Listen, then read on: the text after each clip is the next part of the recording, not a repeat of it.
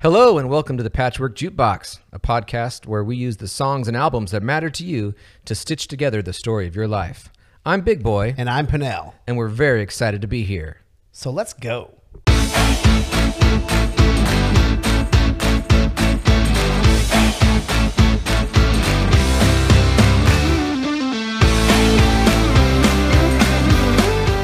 Oh, what's up, everybody out there? We're excited to be here for another episode of the Patchwork Jukebox, and I'm really excited. Um, we have we've had a couple guests at this point, but we've got our first bona fide musician on the show right. today, and so we're excited to hear about that. Today we have none other than an old friend of mine, and uh, I would say just a phenomenal musician from start to finish. His name is Brandon McGovern. Brandon, welcome to the show.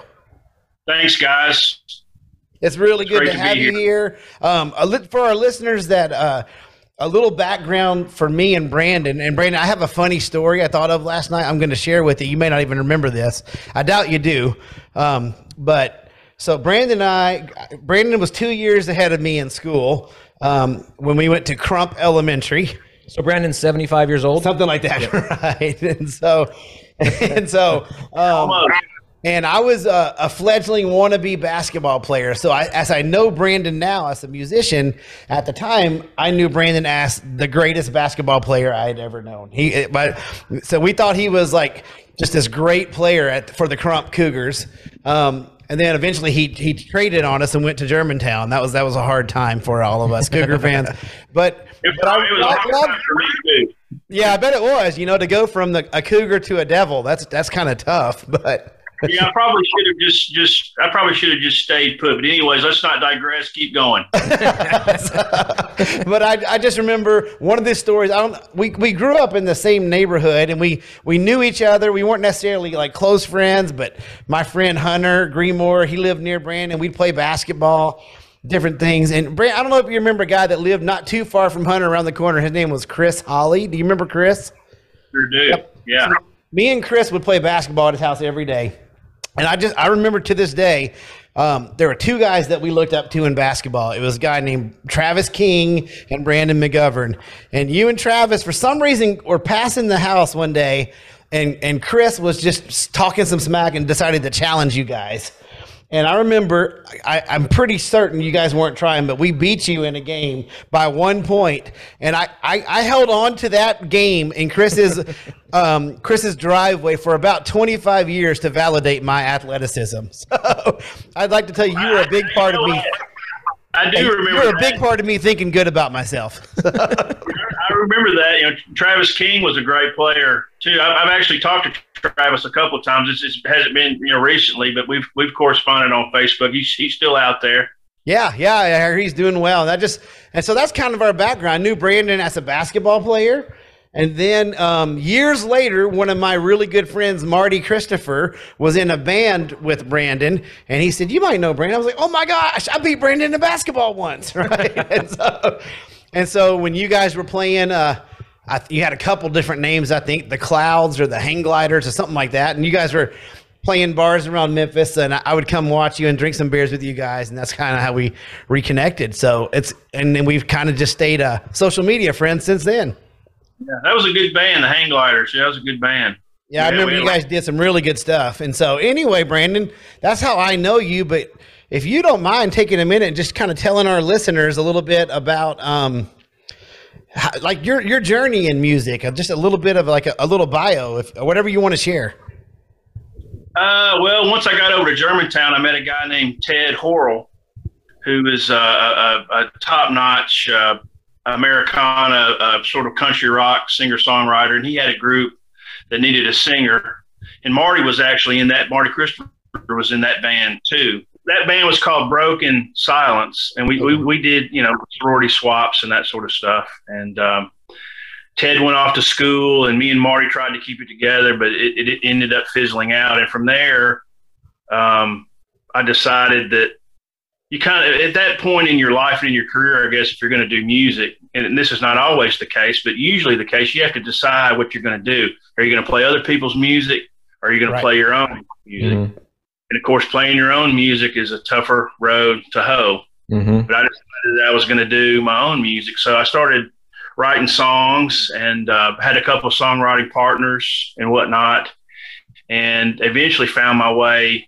I was born and raised in Memphis. Let me point that out first and foremostly. Spent, I've spent most of my time in Memphis, but right around 1994, 1995, I moved to Tulsa, Oklahoma, and that's a long story. I, I could tell you about it, but we'll just we'll just drop it there. I went to Tulsa and uh, started playing in a band there with some guys, and we were called Crown Electric, which was a Elvis reference. Like it. Uh, there was a recording studio there. The two guys that I collaborated with there had a recording studio, and they were pretty good. So I spent you know three or four years there, and we had you know we we we put out a little tape and whatnot. That this was this was back before you know people could could make CDs like this. Right, right. Put a little bit of effort into into putting something out. You know, when, when we got something out on a cassette, and uh, we had some record companies and stuff looking at us. Me, it wasn't anything too outlandish. They didn't send any limousines to pick us up or anything, right? But for a minute, for about a split second, we thought we might, man, we're kind of onto something here. But it kind of fizzled out. So from there, about 1998, I moved up where you guys are. That's uh, right. I lived in Olympia, Washington for hmm. a couple of years, and uh, I enjoyed it up there. I mean, I was kind of a fish out of water, you know. right. I don't know how you feel about it, Brian, but I'm just a little too redneck.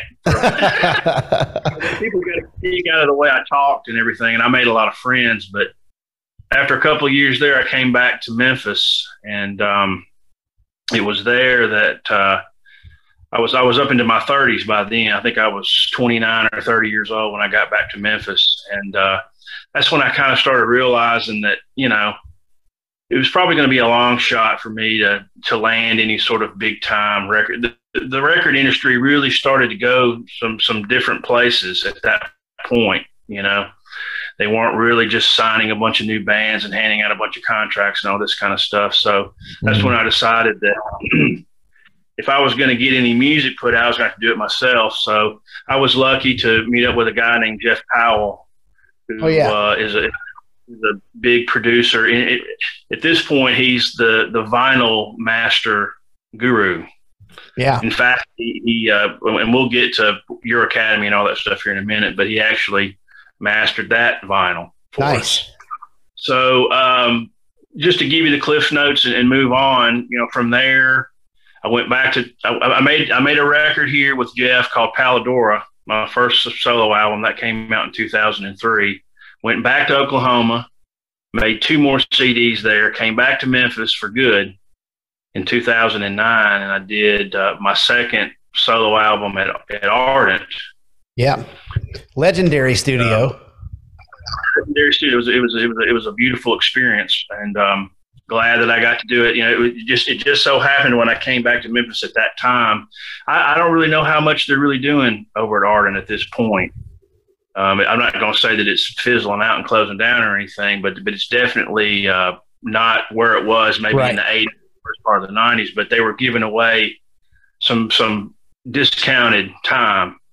So I was able to get in there and, and, and do what I had to do in about four or five or six sessions, whatever we did. But anyways, um, yeah, you know, right around 2010 or so, um, after what, however many years that was, you know, basically my 20s and my 30s, I think I was 39 years old when I decided that, eh, you know, I've, I've made four records um, and, and done a lot. And, and let me just point out, too, that I forgot that the, the second time I was in Tulsa, I had the chance to tour with a guy named Dwight Twilley. Yeah, a power pop legend, right? That's right. That's right. Had, had several hits in the 70s and the 80s. That, that was a great experience. Uh, went up to and played Minnesota's big, huge, you know, Beale Street Music Festival type thing. Um, did a couple of some, some, other gigs with him, got to record with him and all that kind of stuff. So that was a good experience. But like I say, at about age uh, 39, I kind of chucked it in. Mm, sure. And uh, I had been doing this and had been doing that. I got a job, uh, as I was saying earlier, you know, d- uh, driving around uh, delivering dental prosthesis. Exciting. And, oh man, it's just I just can't contain. Just can't contain. but anyway, I had been drug out here and there. I mean, I'm not going to say that I just sat at home for, for the, past ten years. I hadn't necessarily just been sitting at home, but I've been mostly sitting at home. And um, I've been married for 20 years. Uh, no, no children, but I got, like you say, I got, I got all these dogs, you know. But anyways, I'm sure y'all might remember the band Crash into June. Yeah, uh, for sure. It was a, a big group uh, in the in the late 90s, first part of the 2000s, and um, the the bass player and kind of the leader of that group, Johnny Norris, you know, he just called me. Well, actually, I went. They have a cover band called Walrus that's been playing around Memphis for years and years and years and years. And they called me up. I think it was in 2018, maybe. And they they said, "Man, come down to our." They have a big Christmas uh, gig every year, and they were at Swanky's Taco. Oh, nice. And uh, they're like, "Man, come on out, man. Come sing some songs." And, and I was like, "Sure." So I went out there and sang some replacements and stuff, and hung out and had a good time. And and um, on the way home from that gig, you know, I, I, told my wife, I was like, you know, I know I've kind of chucked it in, but man, I, I, could really get into playing with those guys. You know, that was really a lot of fun. And, and lo and behold, it wasn't about about six, eight, nine months later, I get a text out of the blue from Johnny. He's like, man, I'm going to start this new band. I want you to be the singer. Wow. That leads us to my current group uh, called Your Academy, and that's power pop, rock, folk rock, you know, all that stuff.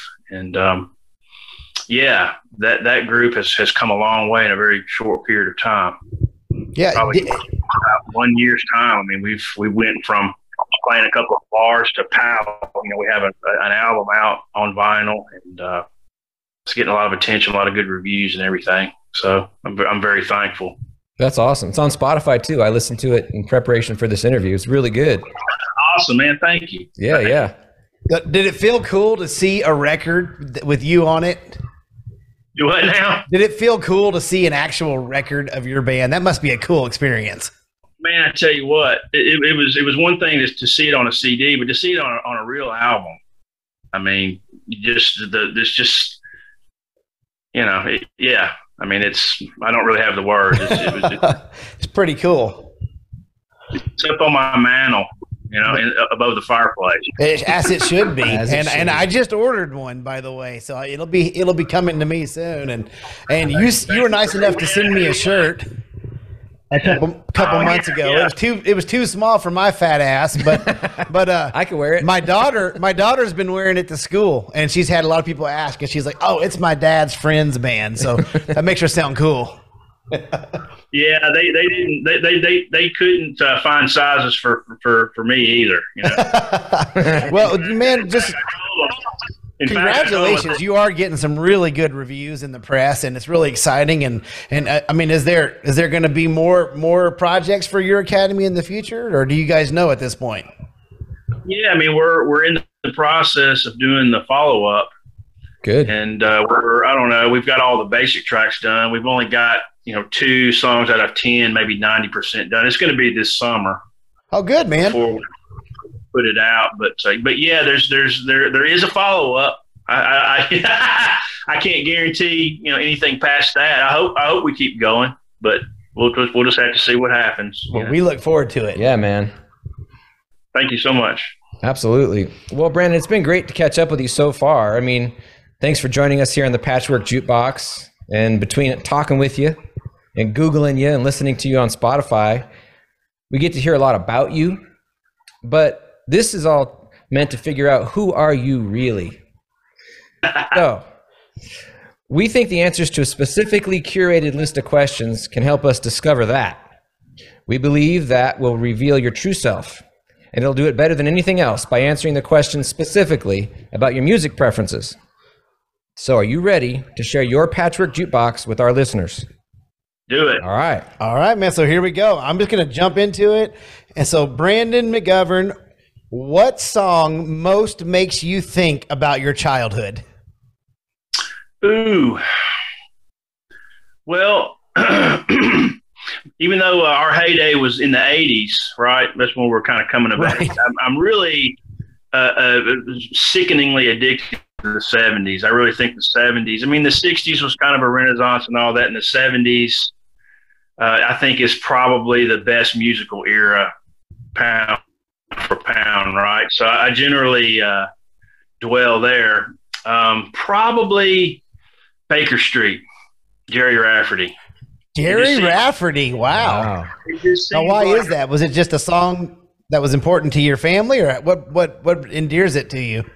Well, it just seemed like um, every time we were on our way to baseball practice or on our way to church or whatever it was, every time you got in the car, that song was on. You know, and I, and I and I love the song. Don't get me wrong. It's it's it's it's a, it's a and I love Gerry Rafferty.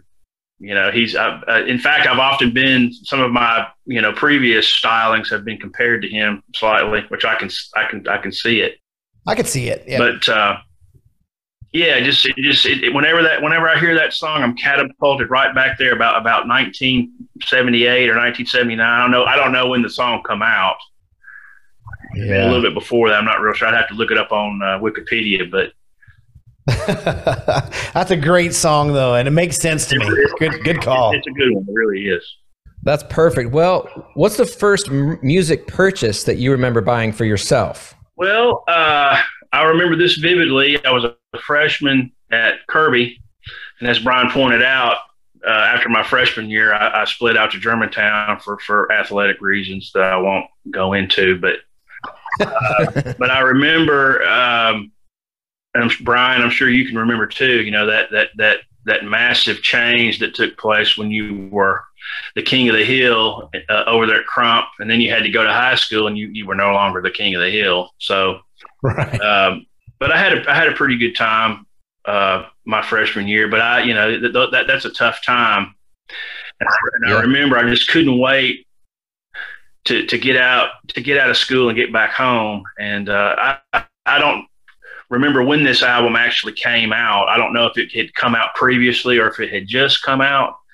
But uh, I can't remember how I got the money. I must have mowed some lawns or something, or Christmas money or something, but I went and bought Play Deep from the outfield. Oh wow! Uh, I wore that thing out. I wore that record out. now what? I didn't know who. What form was it? Was it a tape? No, it was vinyl. Nice. Yeah, my dad had a real old time. He he eventually got a, a newer stereo that was that was also the bomb, but this this stereo had tubes in it, and it had Oh yeah, big squared speakers that had wheels on them. You could roll them around and use them as end tables. No, wow. And man, let me tell you, my dad had, you know, not all he didn't have all the Beatle albums, but he had most of them. And those those albums sounded so good on that stereo. People don't really realize how groovy vinyl was. Right, hundred percent, hundred percent. We do, but you know, the, the, people coming up don't really get that. And I've noticed, yep. I'm sure y'all have noticed too, that that you do the best you can with these digital mixes and digital uh, whatever you want to call it, but it just does not sound as good. Amen, brother. Amen. Yeah, preaching to the choir. but anyways, yeah. and there you were bumping the outfield. Yeah, outfield play deep. Yeah, great, great record. That that's great record. I haven't thought of them in years. Impressive. All right, well, let's shift gears then. When you're we're talking about music and songs that take you to a certain place, for you, what song is it that no matter where you are, what you're doing, when you hear it, you have to dance? What's, what song makes you dance? Well, there's a bunch of those. Uh, I'll go with No Matter What, Badfinger. Oh my gosh, what a good one. Woo. And maybe I want to hold your hand by the Beatles a close second. Well, that's a close second, and, and, and obviously both with ties to Apple Records. But but what I think is so funny is the song that makes you dance is from one of the most tragic bands in the history of music. So. That's right. That's right. no matter what by Badfinger. Excellent answer. All right, well, let's shift gears. Go from dancing to crying. Hopefully, you're a crier. so, uh, what song either always makes you cry or made you cry the hardest? Um, that's an easy one. Peter. Oh. And it's the Peter, Paul, and Mary version. It's it's not the. I mean, the John Denver version is fine, but the, the the Peter, Paul, and Mary version of "Leaving on a Jet Plane" just just tears my guts out. Whoa! What a beautiful answer. I cannot argue with you. Especially if I, you know, and I, and I don't do much, I don't do much of this that much anymore. But if I am, and you put that song on, you will see me cry. Yes. That's perfect. That, that, it's not you might, but you will see you cry. Absolutely. My wife, you know, not not too long ago, I can't. It might have been uh, when was it? Anyways, uh, we, we were we were you know having having a few, and uh, my wife stumbled upon that song. I, I, let her, you know, I'm usually the jukebox guy, but I let her get on the computer and call up a couple of songs, and she said something about that song, and I said, nope. Well, you can put that, can put that song on, but if you stick that song on, you're gonna see your husband cry. well, we, will make sure next time I come to Memphis, we hang out. I won't play yeah, it. Yeah, so. yeah. but it is. Well, you know, we're, we're sticking. It is a beautiful song. That's a beautiful song, and, and that Peter Paul and Mary version is just man. They just they just knock it out of the park. They really do. That's such a good answer, Brandon. That's a musician's answer. For sure. You know? But we're, we're talking about sad, you know, we all have this, whether it was through personal experience or we were storing it up in case it ever happened. But for you, what's your go to breakup song? Ooh. Probably um, maybe Sad Eyes, going back to the 70s again. Robert John, it was a it was a one hit wonder. I think I, think he only had one hit, but um, I think it was I think it was a number one song for like nine thousand weeks or something. It was one of those one of those ridiculously long number ones songs that just you know all you need is one song, right? That's it. That's yeah. what, and you get your five minutes of fame, and that is obscure. I haven't thought of that song in years, man. That's a good call. It's that's a it's a good little song too. I mean, it's it's it's you know sentimental and all that kind of stuff, but uh, it, it's on point. I love it. Well, obviously, you were conditioned from an early age to be an audiophile. What with your dad's stereo being set up, listening to vinyl, falling in love with music early. So, with all that in mind, what album have you listened to the most? That's a hard one.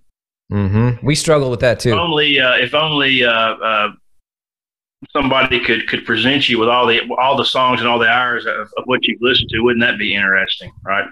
yeah. Or depressing. Yeah. it's like, whoa, dude, you're a little, you're a little mental, aren't you? You got some. Yeah.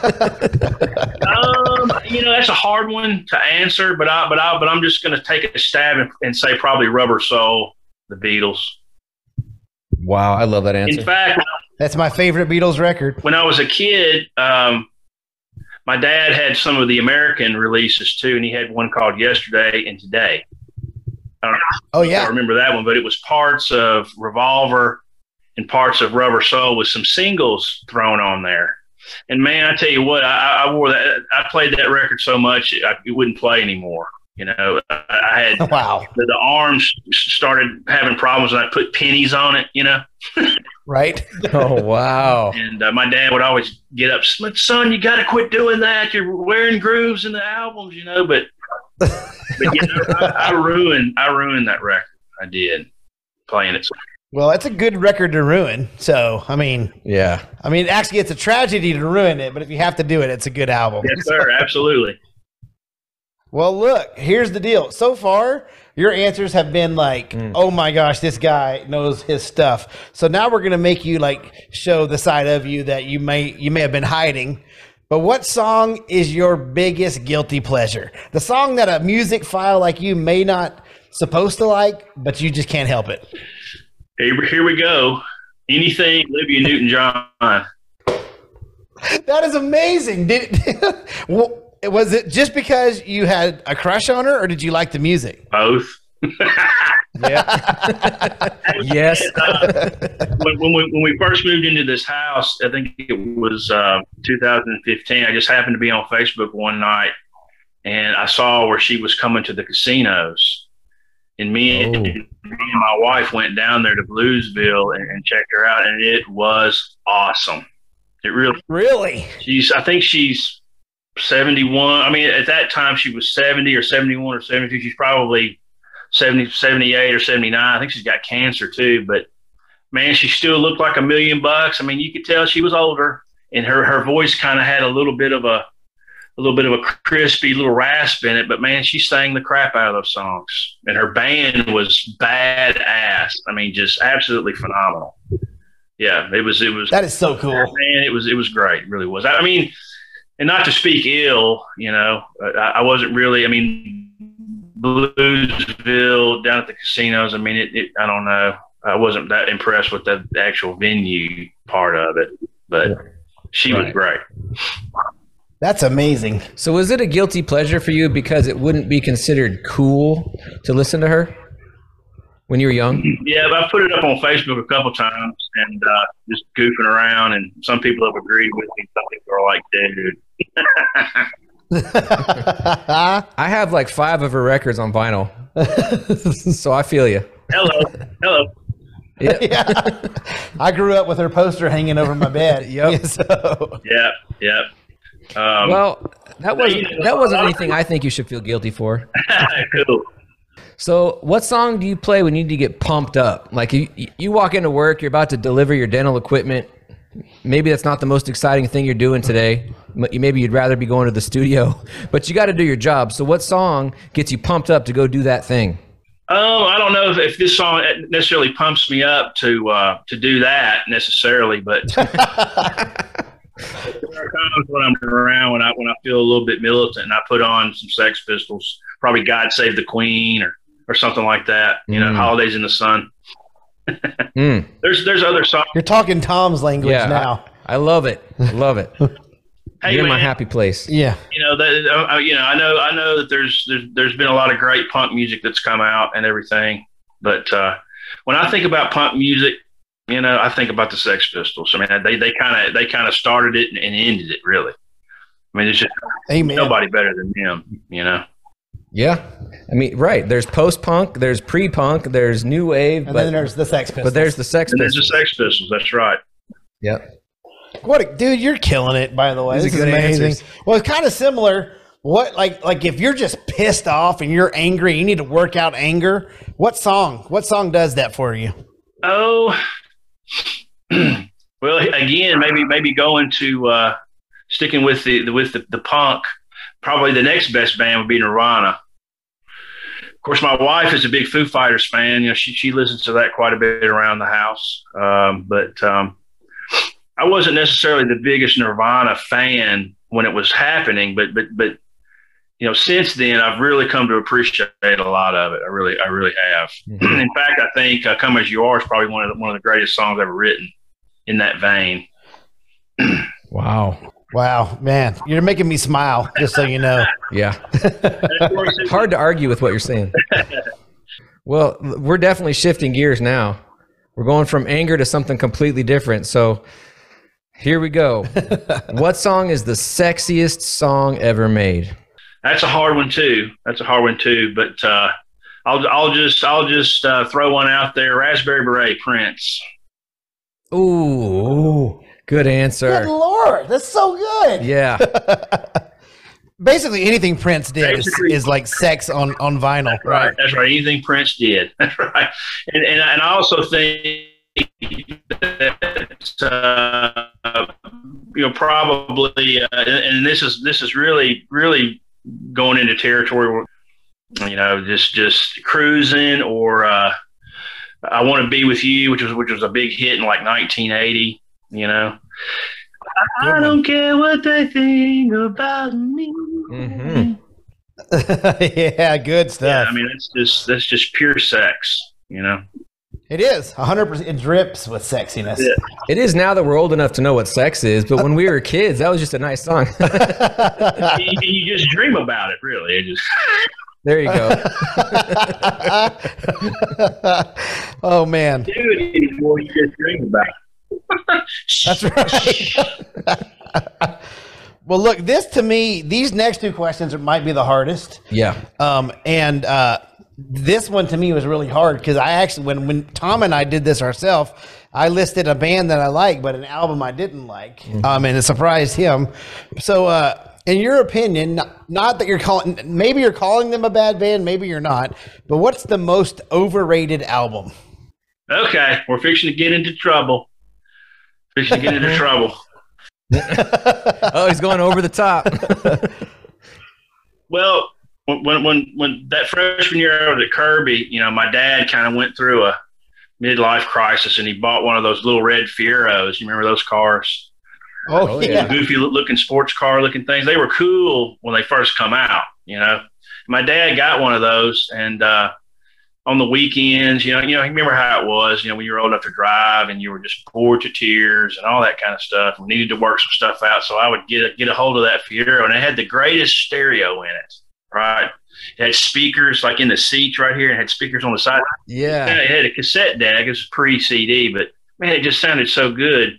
And I had all kinds of mixtapes in there, and all the Beatles and all the stuff I had, t- and some of the vinyl records and some of the stuff off the radio. And I had a Beach Boys greatest hits, right? And it, this was an actual record company. It wasn't. It wasn't a mixtape. It was an actual record company cassette Uh huh. and and I love the Beach Boys, man. I just you know I, I wore that. I, I played that Beach Boys greatest hits about as much as anything, right? and I would never argue Brian Wilson's genius and the band's genius and, and everything those guys did, but and I and I've sat and listened to it. Okay, I've sat and listened to it, and I've tried, and I know it's got God only knows on it Oh, you're breaking my heart. Which is one of the greatest songs ever written. God only knows, rivals anything the Beatles, anything anybody ever did. But I just don't get. I just I've, I, I've tried, but I just don't get the to do over Pet Sounds. Oh. oh, you have no idea how big this is. oh no! Do not give your address out on this podcast. Zoom, Zoom meeting over. I mean, I mean, I I, this is why we do this, man. That was so good. I mean, look, you know, uh, I, I know it was Brian Wilson's uh, magnum opus, and I know he was trying to do something different. And I know he was competing with the Beatles, and he, he was tired of the car songs and the girl song stuff. I get it, but I just, it's just uh, for me, I, I don't know what it is. It's just a hard listen. Well, that, it's your opinion, and you're allowed it. I guess. I mean, I, I could pick other albums that I, that I think are overrated, but I, but I chose that one because it just seems to be one that people are constantly talking about and whatnot. And I'm just like, mm, okay, all right. Wow. I love it. I love it. that, that's hard to follow. You you actually really impressed me and scared me because I'm wondering how many people are going to get into trouble. Well, That's a great answer, Are, you- are you ready for Are you ready for another one? Can I follow that up? Go Yeah, ahead. bring Can I it. follow it up? Yeah, Are you ready? yeah. It's almost it's almost now settled science, and I feel like I got street cred. Uh, oh, man, I'm scared already. sick, disgusting, Beatle fanatic my whole life, ever since I was nine or 10 years old. But it's now settled science that the Beatles' Revolver is the best Beatles album. It may be even one of the best albums of all time. And I know it's the Beatles, okay? But I got to tell you guys, there's, and there's a couple of songs on Revolver that, that I would slice off this finger and this finger to, to put my name beside. I'm Only Sleeping and Good Day Sunshine. But the rest of that album, I don't get it. This guy. You're bringing the heat. I love it. I don't, I don't get it. You know, I'm not saying that. I mean, I kind of, I kind of like Yellow Submarine, and um, what Yeah. else is on? I just, I, I think Eleanor Rubber Soul, Rigby's on that album. Eleanor Rigby. I mean, I, I, I get it, but I just, I, I, I guess the point I'm trying to make is that there are about five or six other Beatles albums that I would put before that one. I guess is what I'm. That's fair. You're saying it's overrated. Yeah, that's, Yeah. that's exactly what we asked. Yeah. dude, you're you're killing it. This is so good. All right. Well, here's a here's a really intimate song, a intimate question. Go ahead. Okay. Okay. Shifting gears and to rescue you from your uh, most overrated question. what do you think, objectively, in your opinion, artistically, is the best album ever made? All right. I, I actually, I, I've been thinking about ever, ever since Brian contacted me about doing this. I've been thinking about that question. Mm-hmm. Probably the hardest, the hardest one. And I, and I Mm-hmm. thought about it and thought about it. I even made a little list and, and looked at the list and thought about it and thought about it and thought about it. Um, it would be real easy for me to name several albums. You know, Dark Side of the Moon, Mhm. Four. Um, I think the best Beatles album is Abbey Road. Myself, with maybe with a White Album a close second, but I'm gonna I'm gonna go with an atypical answer today. And this album, I heard I heard this album at just the right time. And not only that, it's it's got to be one of the greatest sounding albums ever. I mean, it's it's perfect, right? It's just you can't get any more more perfect. And I'm going to go with Wildflowers, Tom Petty. Oh, oh my god! Oh. If the reason I say that, you don't even know this, Brandon. I actually, it's one of my favorite records of all time. It's me and my daughter's favorite, and I have an a, vi- a blank vinyl on my wall where she painted the lyrics to the the title track on it. So that's amazing. Wow. Yeah, man. I you know I I uh, I don't I don't necessarily have all my facts straight on that particular record. I don't know who produced it or who recorded it or any of that stuff. But whoever did it, and of course you have to give Petty and the guys credit too because they're the ones that that laid it Sure. down. But that record just it's just it's just whoever whoever recorded that record was a was a genius. You know, to, to end all geniuses. That that record sounds so good, and of course the song Mhm. and everything. You know, all the songs are great. That it, just and and there's a there's about what two or three, maybe four songs on that album that just you you, you listen to it and you and you immediately have to go listen to it again. You're like, I have to listen to that. Mhm. Yep. It's just a Yep. it's just a great record, a great contemporary record.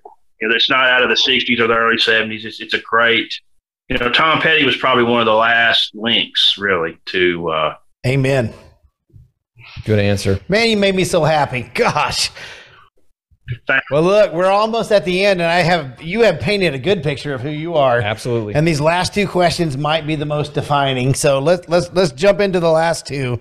And out of all the songs in the in the world, if you had to pick one, what song most defines you, Brandon McGovern?